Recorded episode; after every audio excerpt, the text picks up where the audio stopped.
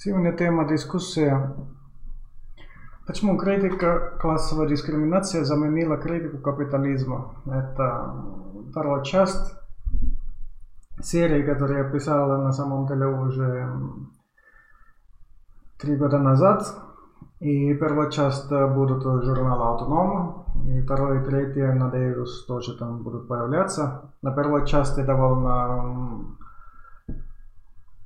подробно рассуждал, что такое классовая дискриминация, что такое критика капитализма, что такое и антикапитализм, чем они различаются, какая у них история, какие были взаимоотношения между э, социализмом и феминизмом. И в итоге я пришел к выводу, что, что в последнее время в каком-то смысле критика классовой дискриминации заменила критику капитализма. И сегодня я Постараюсь представить несколько причин, почему это именно так. И, и конечно, тут я не, я не очень глубоко копался на вопрос. Это вопрос мне был интересен три года назад. И, и в процессе я обнаруживал себе много всего нового. И первоначальный импульс у меня был как раз там меня как-то в каком-то смысле раздражал интерсекциональный дискурс. И только потом я узнавал, что первоначально все-таки, когда вот, собственно, возникла интерсекционализм или предшественники интерсекционализма, то есть черные феминистки 70-х годов и, и также феминисты социалистки и, и анархофеминистки. И я понял, что на самом деле с самого начала там было, были критика капитализма играла очень большую роль. Все эти, эти все основные течения феминизма 70-х годов, это были, ну точнее, может быть, не 70-е, но как минимум 60-х годов были, были антикапиталистами. И только потом как-то этот э, антикапитализм ушел на задний план. И я прочитал несколько книг, такие, ну типа ликбезовские книги по интерсекционализму, была книга «Интерсекциональность» авторы Патрисия Хилл Коллинс и Сирма Бильген. И тоже прочитал книгу Белл Хукса, который на самом деле рассматривал вопросы класса, но там больше всего были рассуждения там, ну какой-то личный опыт, неприятности сталкивания людей, ну, сталкиванием, ее сталкивание с понятиями среднего класса и, и предрассудками среднего класса, и только в самом концу она начинает рассуждать по демокра- о демократическом социализме, ну как-то это очень бегло проходит эта тема, и ощущение, что особенно в США это какой-то критика капитализма, по крайней мере, до до последних событий, до последних 5 или 10 лет, там, там 80 и 90 нулевые годы, что капитализм и критика капитализма был какой-то табуированный сюжет, и которого просто избежают. Но сейчас надеюсь, что уже эта ситуация начинается постоянно меняться. Но, но тем не менее, я придумал различные причины. Это все спекуляции. Конечно, надо было этот вопрос э, тщательно расследовать, почему так случилось, почему э, классовая дискриминация заменила критику капитализма внутри, внутри феминизма. Один из, из причин это о том, что восточный блок падал, ну, это типа известное такое самое простое объяснение, что после спада Советского Союза там неолиберализм, ну, ну наступила эпоха либеральная, либеральная гегемония и так далее. Но это, конечно, не, не, не очень интересное не очень интересное не объяснение, но тем не менее это, конечно, во всем влияет, потому что и особенно как раз возникновение феминизма и, и новой леви это совпадало с, с падом Компартия США. И там были, ну, в основном, конечно, Компартия США разгромили в 50-х годах, там были, были кампания сенатора Маккарти против коммунистов. Там и были очень многие, многие увольняли, там, там запретили различные организации. Но это на самом деле не, не, не единственная причина, почему как-то уш, ушли. Были какой-нибудь, ну в каком-то смысле были коммунисты, уш, черные активисты ушли от коммунистских движений, там были на самом деле любопытные вещи, что многие черные коммунисты в США, они вообще не, не оправдали, не поняли курса Хрущева. И, видимо, некоторые черные активисты, они были в Советском Союзе 30-х годов, и там действительно они не обнаруживали никакой там расизм в таком смысле, как они это сами понимают. Понятное дело, что в национальной политике Советского Союза были много проблем, но это было какое-то совсем другое явление, чем тот, что, что черные активисты американские сталкивались со своей родиной, и особенно в Южных Штатах, там не было никакого системы, система расовой дискриминации на законодательном плане Советского Союза, и, видимо, была какая-то лояльность к Сталину, и многие черные коммунисты, они расколились, и, и вокруг их создавались потом маоистские движения ШЖА, которые в итоге стало там довольно сильным. Э, ну вот. И, и особенно в России, конечно, до сих пор известна Анджела Дэвис. Она получила, но она до сих пор живет, она до сих пор активна, участвует на движении Black Lives Matter и и там Калифорния. Но Анджела Дэвис, он любопытный случай в том плане, что... И это действительно черная феминистка, коммунистка, которая тоже считается в каком-то смысле, что она в истоках интерсекционального феминизма. Но на самом деле в каком-то смысле Анджела Дэвис это последняя в этом поколении. Она, она из, из левой семьи, которая близко к Компартии. Она родилась в Южных Штатах, где были ну, довольно сильное движение как раз черных коммунистов, которые тоже были вооруженные. И, и она выросла на этой традиции, и, когда, и она всегда была членом, поскольку я знаю, она всегда была членом Компартии ЖЖА, но тем не менее ее как-то, когда она стала известной, вот этого не, не, не последовало какого-то потока новых кадров. Она так, и несмотря на свою славу, Анджела Дэвис как до сих пор последняя. Ну, просто, ну, есть отделение, отделение, отделение известные черные коммунисты до сих пор, например, Бутс Коллинс, известный кинорежиссер и, и музыкант.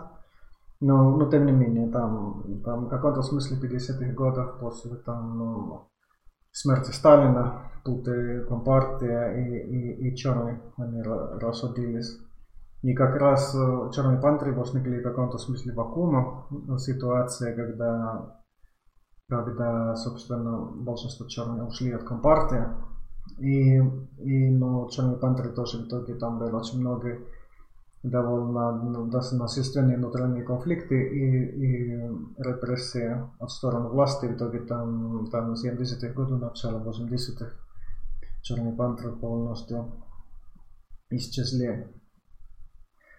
Ну, это несколько, ну, два причины. Собственно, этот э, либеральная гегемония, там, там распад Советского Союза, внутренняя политика США, но тоже, возможно, думаю, возможно, это тоже причина тому, что интерсекционализм, на самом деле, он, он первоначально, его создатель Кимберли Креншоу, она все-таки в первую очередь занималась юридической наукой. И я не представляю, как, как собственно, каким может быть юридическая наука, которая основана на критике капитализма, критике частной собственности. И и, ну, по крайней мере, согласно Гегелю, частная собственность – это на основе судебной системы. Все права они исходят из, из права на частную собственность. Это, конечно, такой крайне буржуазная точка зрения, но тем не менее мне неизвестно о других теориях. И, собственно, по поводу права. И, и ну, с другой стороны, дискриминация. Дискриминация – это центральное понятие интерсекции феминизма, интерсекционального феминизма. И, и дискриминация – это все-таки есть устойчивые юридические понятия. Вокруг дискриминации можно создавать теория, теория юридической науки вокруг антикапитализма. Это очень сложно. Ну, тоже не знаю, там, там феминизм тоже многие рассуждают э, по личному опыту, но как ты сможешь... Как он то образом... Ну, лично мне не кажется, что капитализм это какой-то лишний опыт. Конечно, есть у всех... Э, есть... Э, всегда можно привести какие-то крайние примеры, там детский труд, содержание зарплаты месяцами, годами, какой-то очень предельно низкие зарплаты, которые наверняка все все в России знают, кто сталкивался с таким, но даже ну, суд капитализма не в этом. Суд капитализма в том, что ты создаешь прибавочную стоимость капитализма, то есть кто-то украдет результаты твоего труда. И это касается абсолютно всем, кто, кто вынужден заниматься наемным трудом.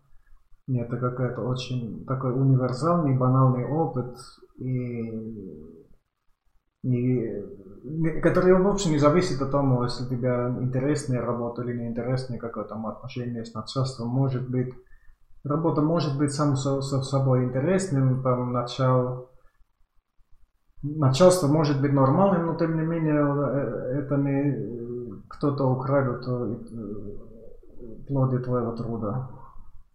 И, и как-то... И, конечно, там, да, там всегда, конечно, будут предельные случаи, там, предел, там крайнее угнетение, там голод. Он, скорее всего, сопровождается капитализмом в том числе, но, но этот, э, либералы и антикапиталисты, они предлагают совершенно различные решения. Там, либералы считают, что должно всем платить там какие-то достойные условия труда и зарплата тем не менее не, не, не меняя систему. А точка зрения антикапиталистов это, конечно, другое. Ну да, и у нас дальше нет... Э, то есть нам нет работы дальше, когда мы не рассматриваем какие-то совсем вопиющие случаи, это болезненные отсужденные. И наш опыт, э, у нас вообще нет никакой опыта мира без капитализма. И мы можем жить автономно, но это какая-то сбежать лес, там создать свой какой-то но это еще, еще больше надо, надо работать. То есть работа не исчезается. И,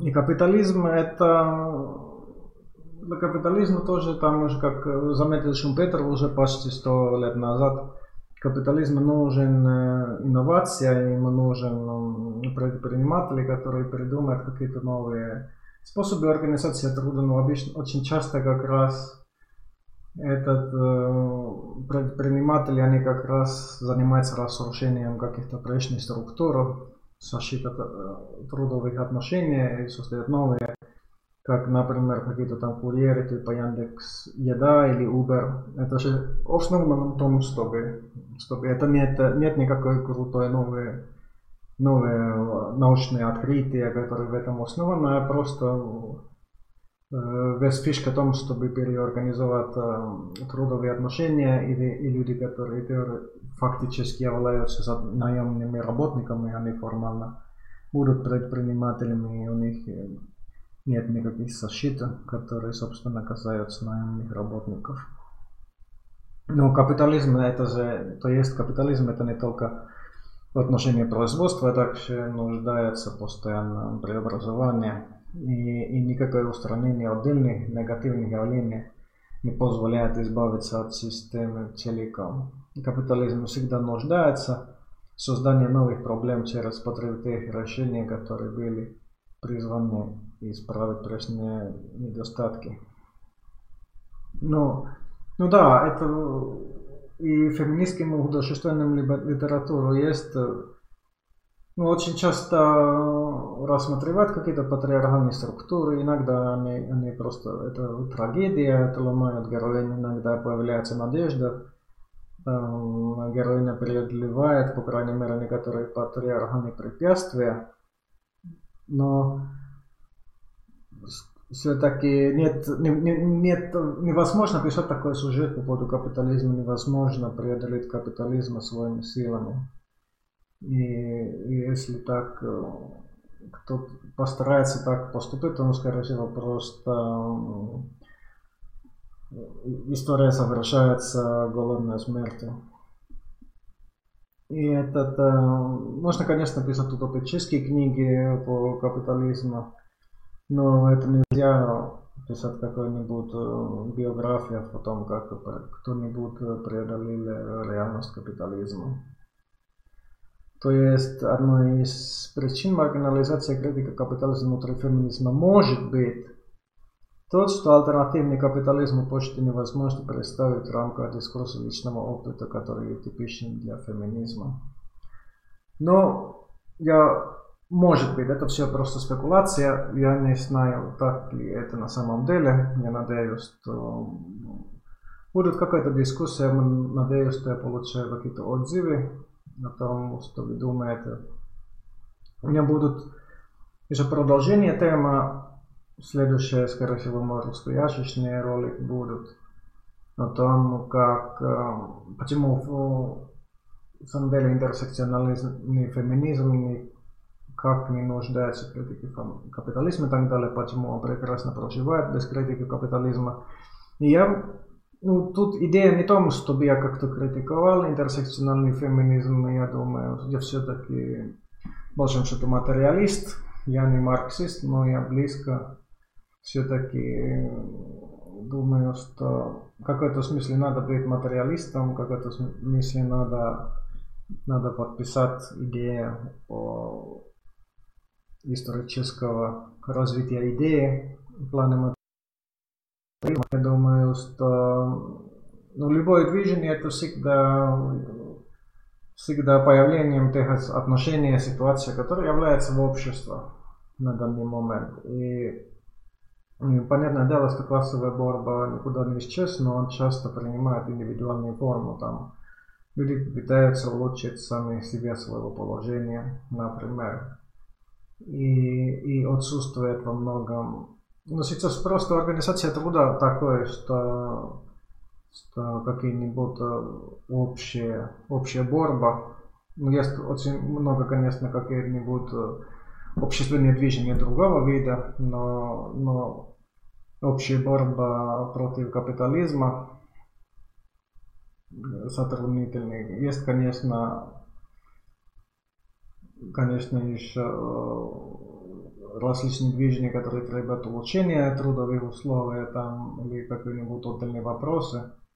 Но, но тем не менее, сейчас столько раздробленная система производства, столько, столько различные супорядчики, супорядчики, супорядчиков и так далее, что, что многие виды борьбы это какая-то в каком-то смысле сейчас преодолевает индивидуальные виды борьбы, индивидуальный опыт, там, рост личности и так далее, и какая-нибудь э, критика капитализма. Собственно, есть ситуация, которая сейчас ну, система производства, там критика капитализма попадает на задний план.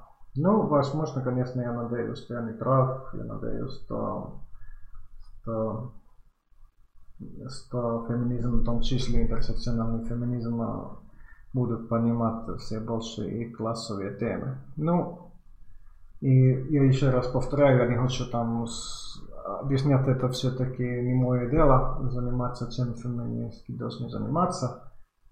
И том, том занимаются феминистки, это здорово и круто, его надо всячески поддержать. Ну, конечно, может быть, не всех феминистов, возможно, я еще буду буду также рассуждать такие вопросы, как феминизм, который, например, исключает секс-работник, что так, так мы, мы sex worker exclusionary feminism, потому что у меня есть кое-что сказать об этом на основе финского, финской модели, финский опыт, финского законодательства. Но это будут как-нибудь наверняка в будущем целиком однозначно надо поддержать интерсекционального феминизма и, и как-то быть на ее сторону. Ну, в этом, собственно, все в этот раз. Если есть вопросы, оставляю еще стрим открытым. Если нет, то надеюсь, что вы подпишитесь на мой канал или подкаст. И надеюсь, что вы тоже будут участвовать на следующий раз, когда я сделаю передачу на русском и буду обсуждать, собственно, почему феминизм прекрасно проживает без классовой критики. Спасибо всем.